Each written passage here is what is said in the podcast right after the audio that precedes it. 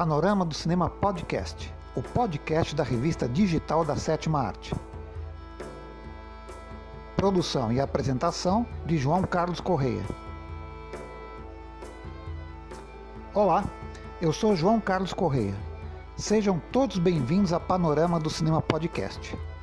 No programa de hoje, teremos a crítica do filme Legado Explosivo,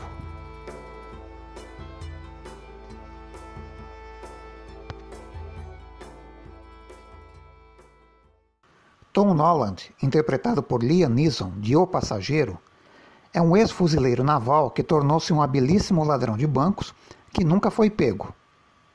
Após seu último roubo, conhece a funcionária de uma firma de estocagens e estudante de pós-graduação em psicologia, Annie Wilkins, interpretada por Kate Walsh, da série de Umbrella Academy, e iniciam um relacionamento.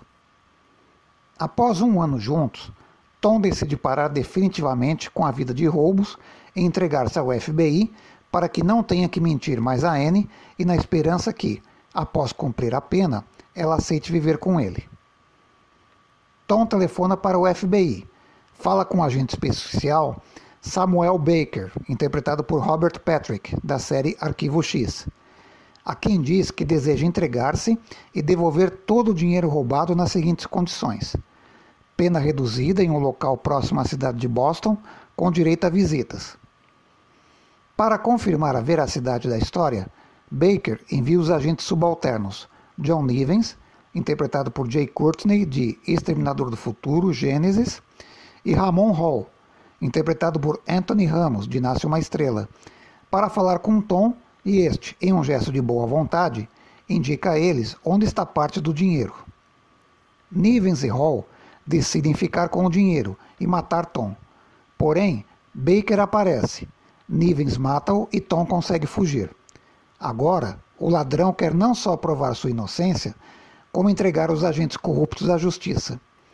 Para isso, pede ajuda ao agente especial Sean Meyers, interpretado por Jeffrey Donovan, de J. Edgar. À medida que assistimos Legado Explosivo, ficamos com a mesma opinião de vários personagens quanto à premissa do filme. É difícil acreditar que um ladrão vai entregar-se às autoridades e devolver toda a dinheirama que roubou por causa de amor a uma mulher. Essa mesma premissa seria mais crível se o filme tivesse um diretor melhor que Mark Williams, de Um Homem de Família, também autor do roteiro e história, junto com Steve Ulrich, de Família e Honra. Conhecido mais como produtor e roteirista, Legado Explosivo é apenas o segundo trabalho na direção de Williams.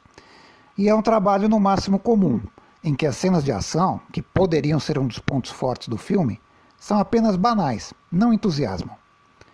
E a história, que, como dito antes, tem uma premissa dura de engolir, é também cheia de clichês, que vão desde um vilão cruel até um cachorrinho engraçadinho para dar um toque de fofura à trama. Até mesmo pretensas críticas ao governo estadunidense e as injustiças do sistema capitalista não convencem muito. Após o sucesso de A Lista de Schindler em 1993, dirigido por Steven Spielberg, de A Ponte dos Espiões, o ator norte-irlandês Liam Neeson tornou-se um astro de pleno direito, tendo papéis em produções variadas, tais como dramas, romances, comédias e, principalmente nos últimos anos, em filmes de ação. Isso não chega a ser surpreendente, pois, com 1,93m de altura e tendo sido boxeador em sua juventude, Nissan sempre teve boa forma física, o que, aliado ao seu talento de ator, fazia dele a escolha ideal para filmes como Darkman, Vingança Sem Rosto, em 1990, dirigido por Sam Raimi, da franquia Homem-Aranha, no papel título, em Star Wars Episódio 1 A Ameaça Fantasma, em 1999, dirigido por George Lucas, o criador da saga, quando interpretou o mestre Jedi Qui-Gon Jinn, e em Batman Begins, em 2005, de Christopher Nolan, de Tenet, como vilão Hans Al. E é Liam Neeson o principal motivo para ver Legado Explosivo, pois ele consegue dar credibilidade ao personagem que interpreta. Foi o prestígio e carisma do ator que fez com que Legado Explosivo fosse líder de bilheteria nas suas duas primeiras semanas após o lançamento. Entretanto, Neeson corre o risco de tornar-se um Charles Bronson do século XXI. Após o sucesso do primeiro filme da franquia Desejo de Matar, em 1974, Bronson fez durante a década de 1980 e início da década de 1990 filmes muito semelhantes a este, no qual é um justiceiro armado de revólver que sai à caça de marginais sedento para fazer justiça com as próprias mãos. E os marginais fazem por merecerem a morte, no melhor estilo Bolsominion, Coxinha ou Lavete. A diferença é que nos filmes de Nixon, seus personagens geralmente somente pegam em armas para autodefesa ou quando não tem outra escolha. São argumentos mais inteligentes, mas a chance de ficar estereotipado com esse tipo de personagem existe. E apesar de Nison sempre procurar manter-se em forma, é possível notar que a idade já começa a pesar nas cenas que exigem mais vigor físico. O ator está atualmente com 68 anos. Mas isso não é culpa dele, pois a passagem do tempo é algo que, inevitavelmente, acontece com todos nós. Aos 53 anos, Kate Walsh continua bonita, charmosa e simpática. E, com seu talento de atriz, ajuda a dar a já citada credibilidade ao personagem de Nison, assim como ao seu próprio. Embora também seja difícil de engolir que uma psicóloga que acaba de formar-se na pós-graduação não consiga perceber algo de estranho com seu namorado. Mas isso faz parte das bobeadas de Williams. Robert Patrick, o eterno androide T-1000 de O Exterminador do Futuro 2 de 1991, é utilizado como um coadjuvante de luxo em legado explosivo. Patrick, que está com uma aparência bastante envelhecida, é um daqueles casos de um bom ator que é desperdiçado em uma produção cinematográfica. Seu personagem, Sam Baker, sai de cena cedo demais e, na minha opinião, é Baker quem deveria ajudar Tom Noland ao invés de Sean Meyers, cujo intérprete, Jeffrey Donovan, atua de modo insosso. Jay Courtney e Anthony Ramos, nos papéis dos agentes Nivens e Hall, tentam utilizar o tema bandido bom e bandido mal para seus personagens, mas, sob a batuta da direção e do roteiro, acaba por não funcionar como deveria. O compositor musical Mark Isham, de Bill e Ted Encare a Música, é bastante experiente, já compôs trilhas sonoras de vários filmes de sucesso, mas aqui está pouco inspirado, sem nenhum tema que desperte atenção e fique na memória deve ter sido contaminado pelas baboseiras de Mark Williams.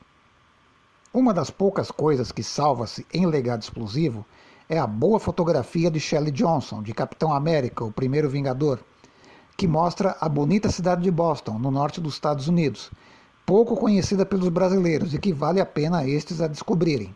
Em contrapartida, o título escolhido para comercialização do filme no Brasil, Legado Explosivo, é seguindo a tradição no país, simplesmente horroroso. Em Portugal, o título escolhido não foi muito melhor, Um Último Golpe. O título original do filme, Honest Thief, significa literalmente ladrão honesto, o que tem tudo a ver com a história mostrada. Alguém deve ter explodido a cabeça para bolar esses nomes. Legado Explosivo vai agradar aos fãs de carteirinha de Liam Neeson, mas pouco mais além deles. Apesar da ação banal e dos clichês, poderia até ter uma boa bilheteria por aqui. Mas, com a segunda onda da pandemia do Covid-19, é provável que vários cinemas voltem a serem fechados para evitar contaminações. Restam serviços de streaming, mas, ainda assim, há opções bem melhores que esta.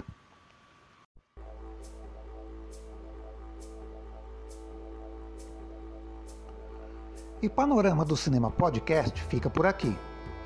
Vocês poderão ler o texto completo desta matéria em nosso blog no endereço www.panoramadocinema.blogspot.com. Para elogios, críticas ou sugestões, enviem um e-mail para panoramadocinema@gmail.com. Vocês também podem acessar nosso canal no YouTube assim como nossas páginas no Facebook, Twitter, Instagram e VK, além da hashtag Panorama do Cinema. Se gostaram do programa de hoje, não se esqueçam de dar o seu like e divulgarem para seus amigos. Durante a pandemia do Covid-19, Fiquem em casa. Se precisarem sair, sempre usem máscara. Muito obrigado por sua honrosa visita. Vocês são sempre bem-vindos. Até a próxima!